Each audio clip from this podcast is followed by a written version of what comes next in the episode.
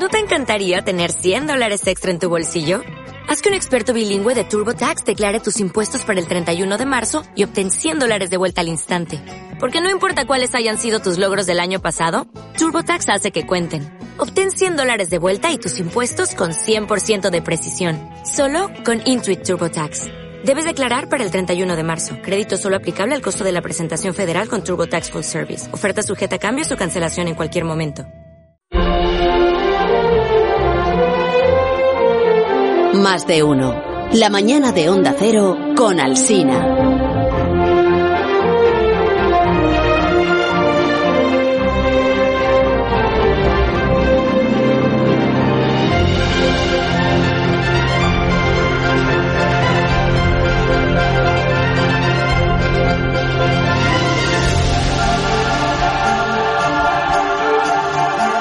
Estamos en la hora de la ciencia con Alberto Aparici, de aquí a las 12 del mediodía. Bueno, la hora de la ciencia, cuidado, porque Alberto quiere darle un, digamos, un aire nuevo ¿eh? a su, a su sección.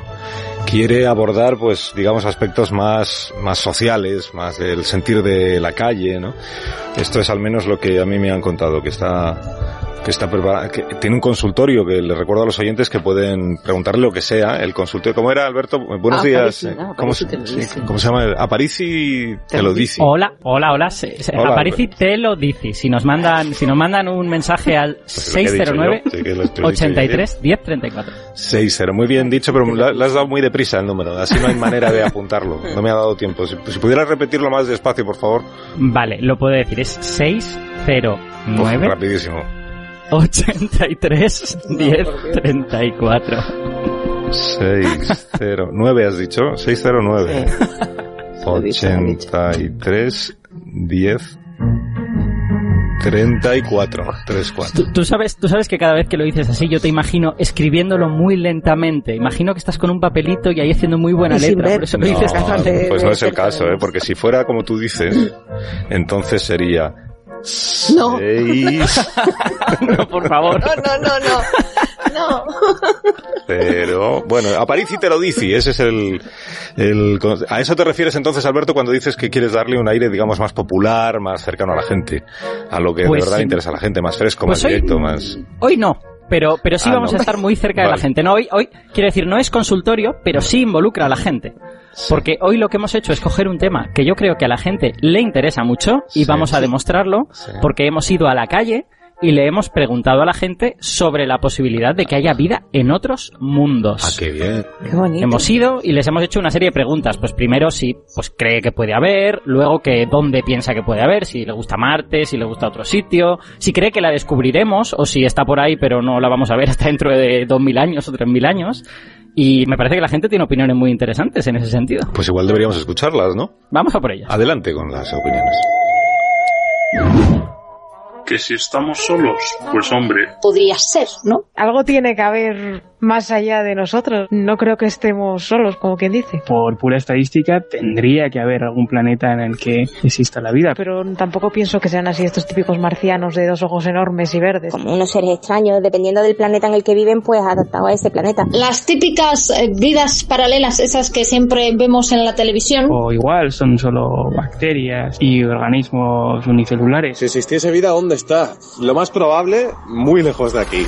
No en esta galaxia, pero en la próxima o en una de las próximas quizás o de haberla no es en nuestro sistema. Porque si no, ya habríamos visto evidencia y no hemos visto ninguna. No me imagino que lo confirmemos. Creo que si lo confirmamos nos vamos a dar un buen susto. Llegará el día, supongo. A no ser que antes, por una tercera guerra mundial, o, o ocurra algo, una epidemia. Pero si no es el caso, yo creo que sí. Quizás si se hace, yo creo que sería en un futuro muy muy lejano. Yo creo que no, ¿eh? No existen. bueno, pueden estar en los planetas. ¿En qué planetas? Yo qué sé, tampoco lo voy a vigilar.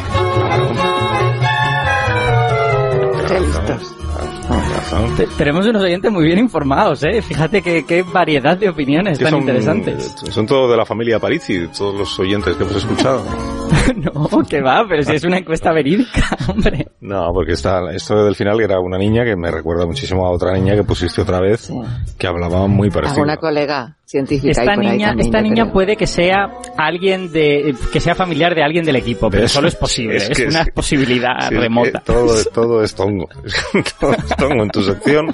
No, no puede ser. Pero es verdad que han dicho cosas muy interesantes. Sí, señor. Por ejemplo, a mí me ha gustado, me ha gustado mucho el que ha dicho que sea como sea esa vida, tiene que estar adaptada al sitio donde vivan. Eso me parece una respuesta muy científica. Ah, fíjate, a mí me gustó el que dijo, pues como alguna vez juramos que sí que hay vida, el susto que nos vamos a dar. Eso también está muy bien. Claro, esto- esta idea de, no, y vendrán los marcianos y serán gente estupenda y llegaremos a un acuerdo y pacificaremos el mundo. Pues si no somos capaces de pacificar la Comunidad de Madrid, vamos a pacificar nosotros No, pero yo creo, yo creo que a lo que se refería es que llevamos tanto tiempo diciendo que puede que haya vida extraterrestre y no la descubrimos, que el día que la descubramos vamos a decir, ostras, que era verdad. y vamos, y vamos de verdad a asustarnos. Bueno, lo que es que esta es una sección, digamos, que mm, apela al conocimiento científico, Alberto. Entonces, igual más que una encuesta callejera, deberías buscar el comodín del, del entendido o la entendida, ¿no? la, la persona pues que lleva toda su vida dedicada a responder a la pregunta de si estamos solos. ¿Conoces Pues a alguien? Precisamente, sí, precisamente eso es lo que tenemos. Porque, y además lo conoces tú también, porque hablaste con él hace un par de semanitas. ¿Cómo? Eh, estoy hablando de Carlos Briones, que es Hombre. doctor en biología molecular. Claro. Hablaste con él sobre lo de Venus, ¿no? Sí, sí, sí, claro que sí. Y dije, acabamos de recibir el libro de Carlos Briones, algún día deberíamos hablar del libro más, con más tiempo. Y esta puede Pues ser una buena oportunidad, sí, es verdad. Exacto. ¿Y qué hacemos? ¿Le, le llamamos o algo a su casa? Yo creo que le tenemos a lo mejor ya en algún sitio, no sé si, igual le saludamos y de repente aparece en antena. Espérate. Eh, Briones, buenos días. Hola, buenos días. Pues ¿Qué sí. tal ¿Cómo estáis? estás, Tocayo? ¿Qué tal? Está, Dios Pues mío. mira, encantado. La magia de la radio, me habéis encontrado, ¿eh? No sé dónde estoy, pero me habéis encontrado. Que es verdad que la última vez estuvimos hablando de lo de Venus y, y tú pues fuiste muy, como diría, muy sobrio en tu planteamiento. De cuidado con, cuidado con empezar ahora a sacar conclusiones precipitadas que nos falta Sí. todavía mucho, mucho por saber. Bueno, el, el libro, he dicho que se titula Estamos solos, sí, ¿no? Sí, lo he dicho. Sí. El libro es un, es un viaje apasionante, pues por, no solo, no solo por los planetas que tenemos ahí, como quien dice, a tiro de piedra, sino por otros lugares donde, oye, eh, a lo mejor algún día podemos llegar a descubrir que, que existe vida. Tú, por ejemplo, hablas del top 5, top 5 para encontrar vida, que son, pues los lugares del sistema solar en los que, digamos, se dan más, eh, condiciones más propicias para que podamos llegar alguna vez a confirmar que existe algo algo parecido a la vida. Y ahí aparece Marte y, bueno, igual estoy contando yo el libro y es mejor que lo cuente el autor. es verdad, no, pero eso está bien porque quiere decir que te lo has leído, que lo tienes entre manos al menos, y eso es un, es un placer, Carlos. Eh, bueno, eh, realmente hay, hay lugares con más posibilidades que otros para encontrar vida, ¿no? Eh, dentro del sistema solar, que es lo que mejor conocemos, porque es nuestro, es nuestro barrio, nuestro distrito. si nos confinan, nos quedaríamos dentro del sistema solar, poniéndolo en, en terminología actual, ¿no? Pues eh, dentro del sistema solar, eh, esta niña eh, espontánea o, o hija de vuestro equipo, no lo sé, que la estaba escuchando y me ha hecho mucha gracia. De espontánea nada, pueden ya te estar, digo yo. pu- pueden estar en los planetas, ¿no? Pues efectivamente, puede haber vida en los planetas, pero también puede haberla en los satélites. Entonces, los lugares donde más esperanzas tenemos depositadas son, en cuanto a planetas, Marte y también Venus, que como, como ya hablábamos el otro día se ha vuelto a poner de moda, pero en cuanto a los satélites, nos interesan especialmente Europa, que es un satélite de Júpiter, y también Encélado y Titán, que son satélites de Saturno. Yo creo, en mi opinión, eso sería en el top 5 del que, del que hablabas, Carlos. ¿Y te atreves a hacer Yo personalmente, yo personalmente me voy, me voy a pronunciar y voy a decir que Encelado es mi favorito. Yo creo que ahora mismo está en cabeza en el, en el top del sistema solar para ser lugar que alberga ¿Y por qué? Estamos ya en la página de las apuestas científicas, ¿no? Aquí es donde los científicos Claro. os jugáis el dinero diciendo va a ser Encélado, va a ser Europa, va a ser Titán, va a ser... ¿Tú por cuál apuestas, Carlos? Eh, sí, yo estoy, yo estoy bastante de acuerdo con, con Alberto. Encélado es un candidato fabuloso y Europa también. Es, es parecido a Encélado en algunas cosas, distinto en otras. Eh, Encélado es más pequeñito, Europa es más grande. Pero en Encélado tenemos ya evidencias directas de que existe un océano de agua líquida debajo de la corteza de hielo del planeta y, y que en el fondo de ese océano, en el lecho, hay volcanes submarinos. Fíjate qué cosa más apasionante, ¿no? Entonces podemos tener unos cuantos kilómetros de agua bajo esa costra de hielo de este satélite de Saturno, en el que haya eh, una fuente de energía, mm, un gradiente o, o diferencia de temperatura desde abajo hasta arriba y bastantes moléculas, algunas moléculas orgánicas. Y como eso está a presión, de vez en cuando salen eh, géiseres que atraviesan esa capa de hielo y se proyectan hacia el exterior del satélite. Y además hemos sido capaces, los científicos, los tecnólogos, con la misión eh, Cassini de la NASA, de atravesar en varias ocasiones esos géiseres y analizar lo que sale. Imagínate. Eso es una proeza lo- técnica eh, espectacular, ¿no? Si pensamos dónde está ocurriendo eso. Pues se ha podido hacer, tenemos datos y no hay ninguna evidencia de vida, como decíamos en el caso anterior de Venus, no hay evidencias de vida en Encélado, pero sí que habría una posibilidad importante de que puedan existir seres vivos allí. Alberto. A mí lo que me, lo que me impresiona de Encélado es que en este análisis del, del agua que sale de los géiseres y que viene de, de manera más o menos directa de ese océano interior, se han descubierto moléculas muy grandes. Y probablemente muchas de ellas son moléculas orgánicas. Cuando digo muy grandes, quiero decir que algunas pueden ser del tamaño de las proteínas que nosotros tenemos en nuestras células. ¿Eso quiere decir que hay células allí? Hombre, no, no quiere decir eso. Pero quiere decir que por lo menos hay una química compleja y que ahí pueden estar pasando cosas muy interesantes. Y, y creo que no tenemos pruebas de química tan compleja en condiciones tan propicias para la vida en ningún otro lugar del sistema solar. Habláis siempre de posible presencia de vida en otros planetas, pero de vida inteligente. Bueno, eso es, eso es otra cuestión, ¿verdad? Eh, de hecho, otro de los, de los entrevistados, no sé si, si reales o ficticios que, que traía Alberto al principio de la, de la sección, eh, decía, bueno, vida, aunque solo sean bacterias, ¿no? O sea, está claro que queremos o nos gustaría o estamos esperando encontrar otros interlocutores, ¿no? Vida inteligente, como tú dices. Lo que ocurre que, claro, las opciones para que exista vida inteligente son infinitamente menores que para que exista vida. Porque si analizamos la trayectoria de la vida en nuestro propio planeta, que es la única que conocemos en realidad, pues sabemos que desde que se originó la vida hace, estimamos, unos 3.800 millones de años, hasta la aparición de nuestra especie hace más o menos 200.000 años, han ocurrido en esta rama evolutiva, de las muchas que hay, pues en la que acaba en los humanos, han ocurrido tantos eventos azarosos, casuales, que podrían haberse dado o no haberse dado, es decir, perfectamente podríamos no estar aquí. De hecho, la evolución no tiene ninguna finalidad, ninguna tendencia, en lo que se llama teleología, ¿no? No hay, no hay una, eh, una flecha que vaya hacia la aparición de los humanos y de la inteligencia. Entonces, si eso ocurre en nuestro planeta, igualmente ocurrirá en otros donde haya aparecido la vida. Insisto, no sabemos que, que sea el caso, pero planetas o satélites con vida no tienen en absoluto por qué haber generado vida inteligente. O sea que hemos de ser eh, rigurosos y, digamos, humildes en ese sentido, pero sin perder, eh, desde luego, la, la, la, fascinación que supondría poder tener interlocutores, ¿no? Más allá de, de, nuestro planeta. Que, por cierto, estarían fuera del sistema solar. O sea, no hay opciones de vida inteligente por todo lo que sabemos dentro del sistema solar. Entonces ahí ya sí que hay que conseguir un salvoconducto, salir del sistema solar eh, y buscar en torno a otras estrellas. Y la cosa entonces se complica. Ya, pero este disgusto que me das ahora, porque, o sea, o sea no, hay, no, hay, no hay ninguna posibilidad ya de que encontremos vida inteligente en el sistema solar. Ya hemos descartado esa posibilidad. Yo, viendo las noticias de los últimos días, diría que incluyendo la Tierra. la, porque, en fin, yo a, ayer por la noche estaba viendo el telediario y sí, cosas sí. que ocurren en nuestro país y otros.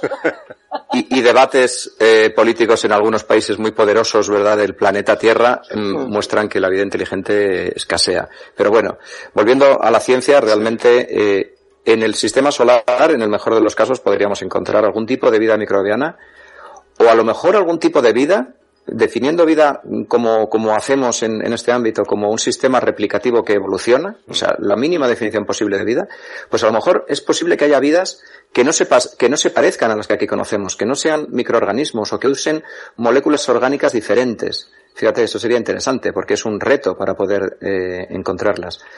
Pero en cualquier caso, eh, está descartada la presencia de otra vida inteligente fuera de nuestro planeta en el sistema solar. Vaya por Dios. Siento darte el disgusto, eh, querido Tocayo, pero me temo que es eso lo no, que hay. Es, claro, es que ya llegar más lejos es mucho más difícil, porque requiere ya de, pues de muchísimo sí. tiempo para poder, y ya no, no, ya no vamos teniendo edad de, de poder. de meternos en, esa, en esas aventuras, de ¿verdad? tan lejos, sí, sí, sí. De hecho, fíjate, y, y, Alberto podrá apuntar aquí, como buen físico que es, datos adicionales, eh, hay muchos especialistas que dicen que a otros planetas en torno a otras estrellas, uh -huh. recordemos que el más cercano está a 4,2 años luz en, en torno a Alpha Centauri, directamente no es que tardemos mucho, es que no se puede ir. Que la, la- la tecnología, por muy avanzada que sea, no va a permitir eh, viajar a planetas extrasolares con nuestras misiones robóticas, ni te digo con, con humanos dentro, ¿no? Eso nos lo dijo aquí en el Centro de Astrobiología, precisamente, eh, Michel Mayor, que fue el descubridor del primer, eh, primer planeta extrasolar. Tuvimos la suerte de que eh, el año pasado teníamos una conferencia planificada de él aquí en nuestro salón de actos y la víspera le comunicaron la concesión del premio Nobel, nada menos, de física, ¿no? Entonces, cuando dio la, conferencia aquí, y claro, ya estaba de viaje cuando recibió la comunicación, eh, dio su primera conferencia como premio Nobel, ¿no?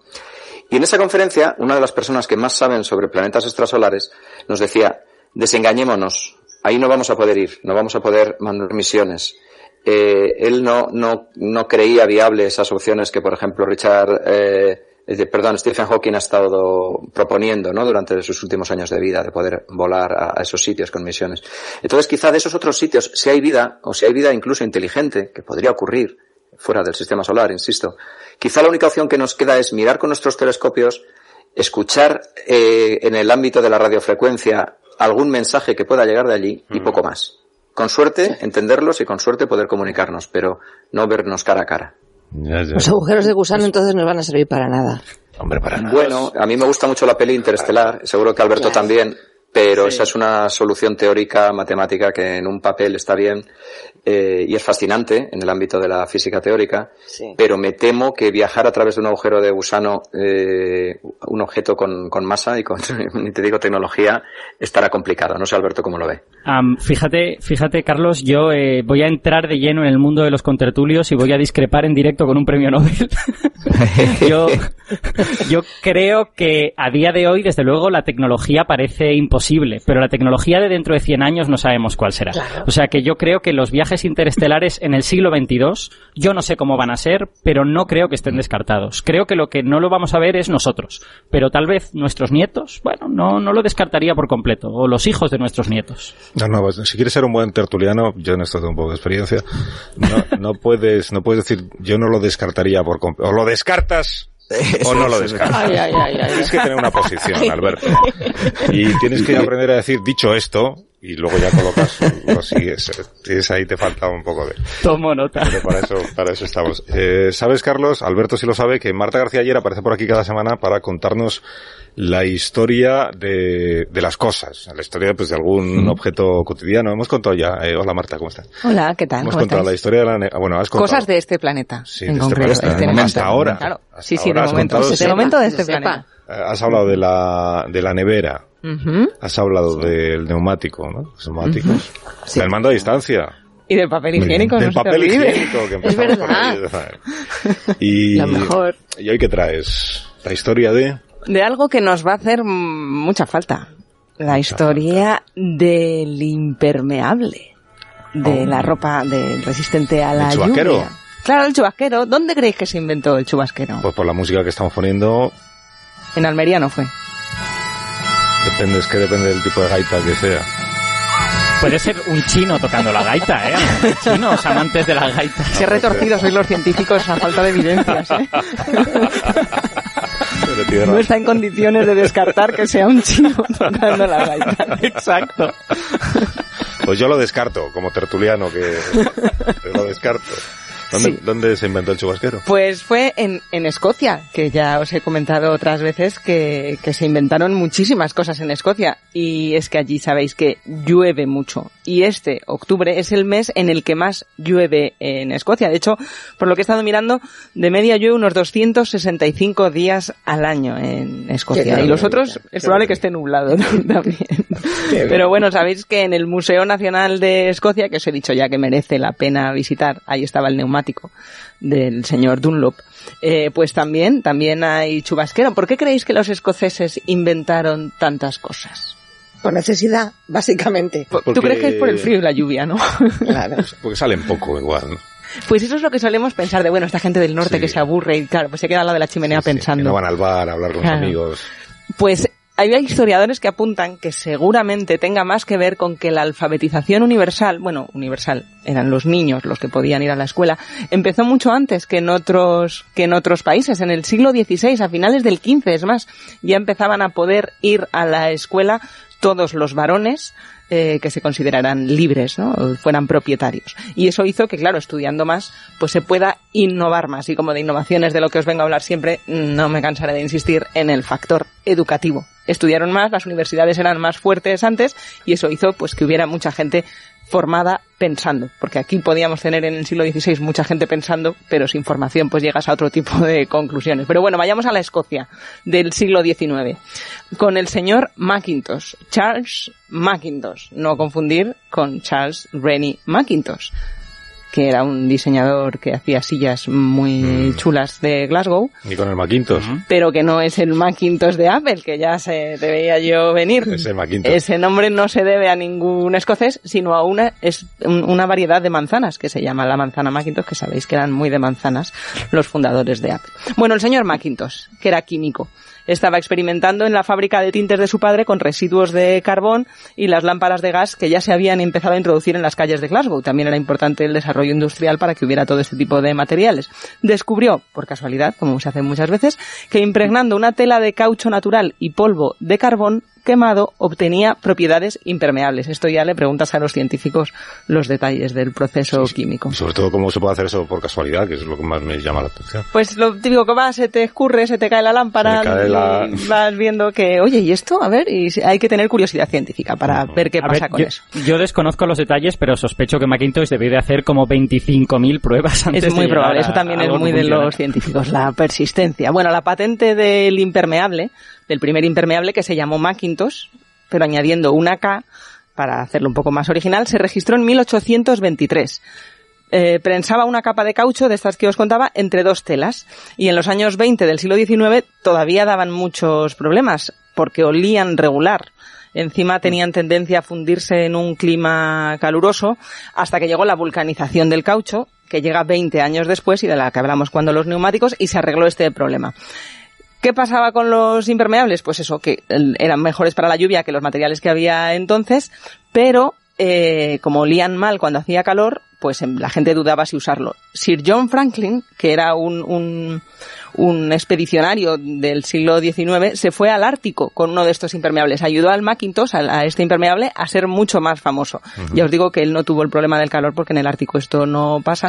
Tuvo otro problema que es que desapareció porque le dio por irse al Ártico con esto de civilizar a los esquimales, que era lo que querían hacer en el siglo XIX, pues en vez de llevar cosas prácticas en el equipaje llevaban vajillas de plata, jarras de cristal y eso no debió de ayudarles Es mucho. que a- desapareció para a- siempre, Es que ¿no? desapareció. Él y su impermeable no volvieron. Pero bueno, el éxito del impermeable Macintosh tiene que ver también con, con las operaciones de marketing que hicieron en la época, incluida esta de John Franklin, que de otros viajes del Ártico sí que volvió.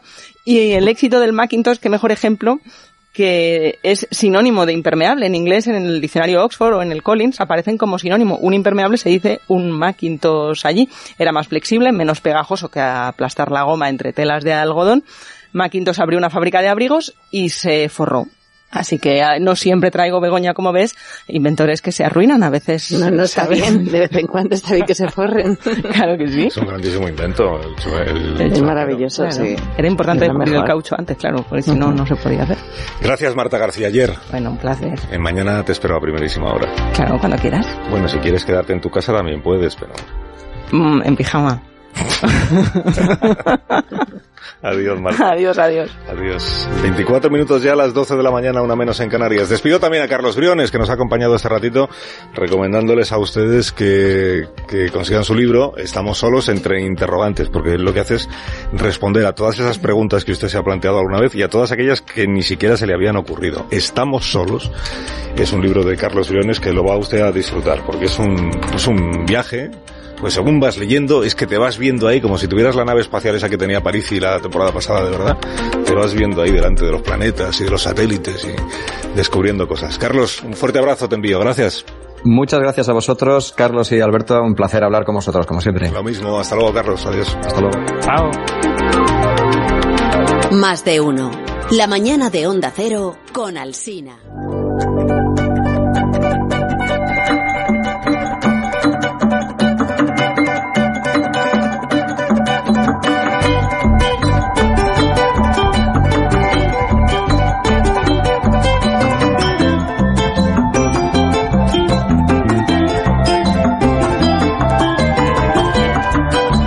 Aparici, si yo te pregunto, esto no es del consultorio Aparici te lo dice, ¿eh? pero si A te ver. pregunto eh, quién es Bufón, Oh. tú ahí, por ejemplo, podrías dar una una respuesta, porque Ah, tengo aquí una, una encuesta que dice que el 44% de los encuestados mm, responde que no sabe quién es Bufón y que un 56% dice que es un portero de fútbol. Pues yo creo que estoy en esos, los del portero de fútbol. Tú estás en los del portero de fútbol, sea, a ti el fútbol no ni te ni te viene, ¿no? No, hombre, a mí me gusta el fútbol. Otra ¿Ah, sí? cosa es que mi, mi actividad es de otra cosa, pero el fútbol está bien, claro. Pues no tiene nada que ver con el fútbol, lo que te voy a contar ahora. Porque Ah, ¿no? hubo un tiempo en que se decía que Bufón era un portento, portento para la ciencia. Fue la época del conde de Bufón. Hoy en Historia D con Javier Cancho, una loca historia de científicos cuerdos.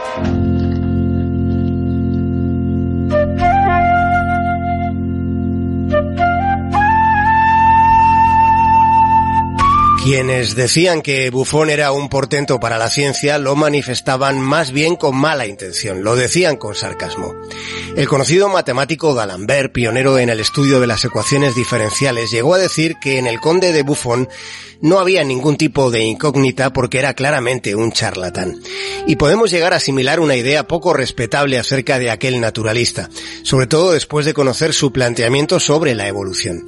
El conde de Buffon aceptó como cierto un cierto proceso evolutivo en algunas especies, solo que la evolución que Buffon concebía era más bien involución. Él pensaba que los burros habían degenerado de los caballos, lo mismo que los monos habían degenerado de los humanos, es decir, Monsieur Leclerc, el conde de Buffon, no creía que los humanos vinieran del mono, pensaba que era al revés.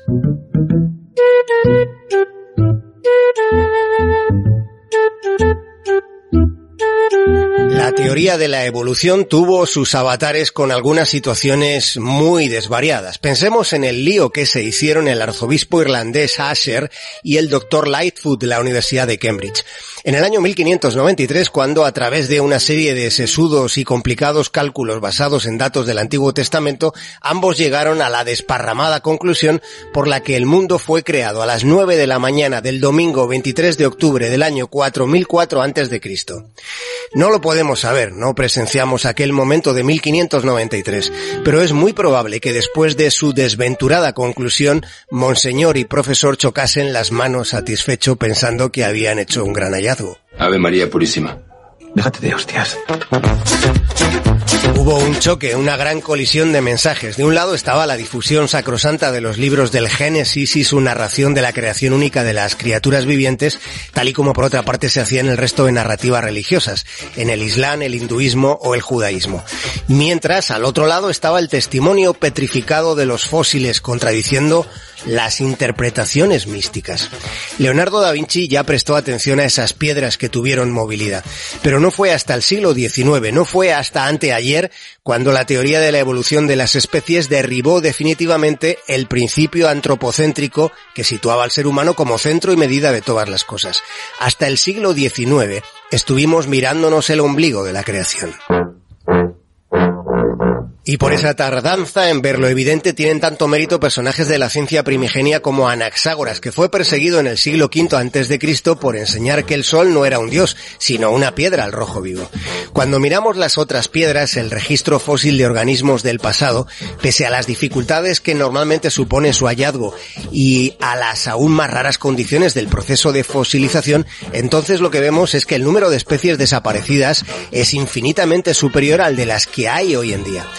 Y así es como puede verse el funcionamiento de la evolución, que no mantiene las especies, aunque conserve y promueve la vida.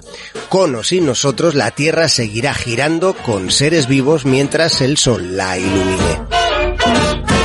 Más de uno. En Onda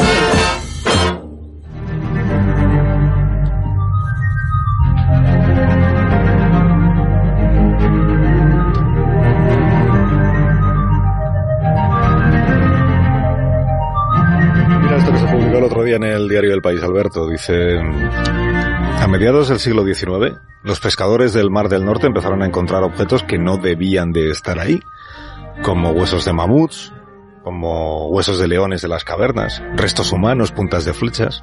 Normalmente devolvían a las olas esos restos incomprensibles que también aparecían en las costas y en las playas. En el año 1931, un barco sacó una punta de lanza que se pudo datar en unos 14.000 años, cuando aquel espacio en realidad no era el mar, sino una inmensa tundra en medio de la, de la edad de hielo. Es una historia intrigante. Y claro, aquí tenemos la ventaja de que cada vez que Guillermo Altares publica algo que nos parece interesante e intrigante en el país, pues le llamamos para que nos lo explique, para que nos lo cuente. Y este misterio se titula Dodgerland, la, Atl- la Atlántida europea, y habla, por ejemplo, de ¿y si el canal de la Mancha era un río en realidad, en lugar de un canal? Hola Guillermo, buenos días. Hola, ¿qué tal? Buenos días. Buenos días. ¿Cómo es esto de que hace 7.000 años Gran Bretaña no era una isla? Cuéntamelo. Bueno, en realidad es el efecto más claro del cambio climático en Europa, porque Gran Bretaña estaba unida al, al continente, digamos, a, a todo lo que sería la costa del norte de Europa por un territorio lleno de gente, de mamuts y totalmente habitado que poco a poco se fue inundando por el agua hasta desaparecer. Su última forma fue una isla y a partir de, se eh, 6.000 años más o menos fue totalmente inundada, ¿no? Pero mm, es, en realidad es una Atlántida, porque ahí había pueblos, había gente, había, eh, había la misma vida que en el resto del continente, ¿no? Y durante mucho tiempo, pues un poco lo, lo que contaba ahí, que de repente aparecían cosas en el mar que no tenían que estar en el mar, que hacía un mamut en el mar o una punta de flecha. Claro, hay que pensar, hay que pensar que la razón de todo esto es que en la edad de hielo toda el agua que estaba en el hielo no estaba en el mar. Entonces el nivel del mar bajó incluso hasta 120 metros en el momento que más hielo había y eso deja al descubierto muchas tierras que ahora resulta que son mar. Claro, y eso es lo que yo creo que, que, que Dodgerland se ha vuelto a poner de, de moda o se publican varios libros sobre ella, porque en realidad es el efecto más claro del cambio climático, ¿no? Y, y se ha avanzado mucho porque gracias a las plataformas petrolíferas se perfora en el fondo del mar del, del del norte, se estudian los sedimentos y se puede empezar a comprender cómo fue aquel, aquel cambio, ¿no? Y cómo poco a poco la Tierra se iba salinizando, eh, mm, o sea, es, es fácil imaginar gente que, que se iba de su pueblo porque había una tormenta gigantesca hacia el interior y cuando volvían no estaba, que es un poco lo que está pasando en ciertas zonas de la manga del mar, del mar menor o en muchas, in- en, en bastantes islas del, del Pacífico, ¿no? Que de repente el, el mar, eh, normalmente el mar en una tormenta entraba y salía y ahora poco a poco van descubriendo que el mar entra en una tormenta y ahí se queda, no se va.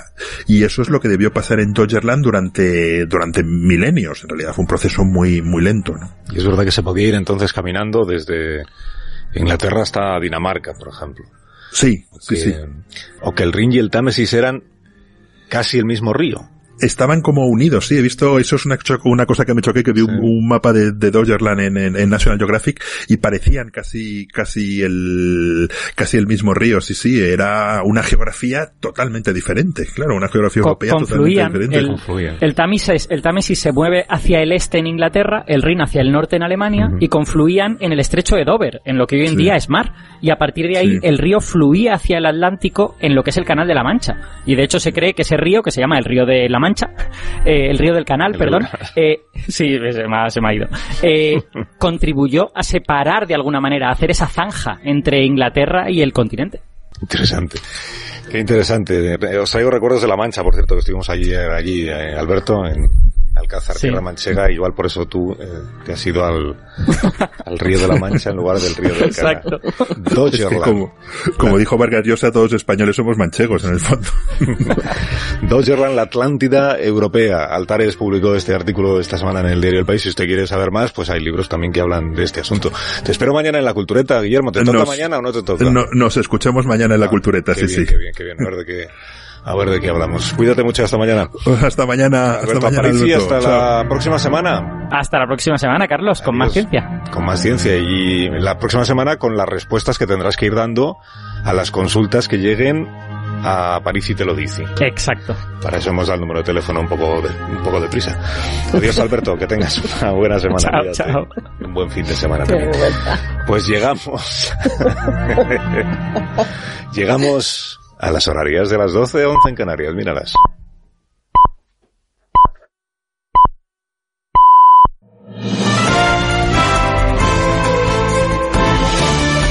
Noticias en Onda Cero.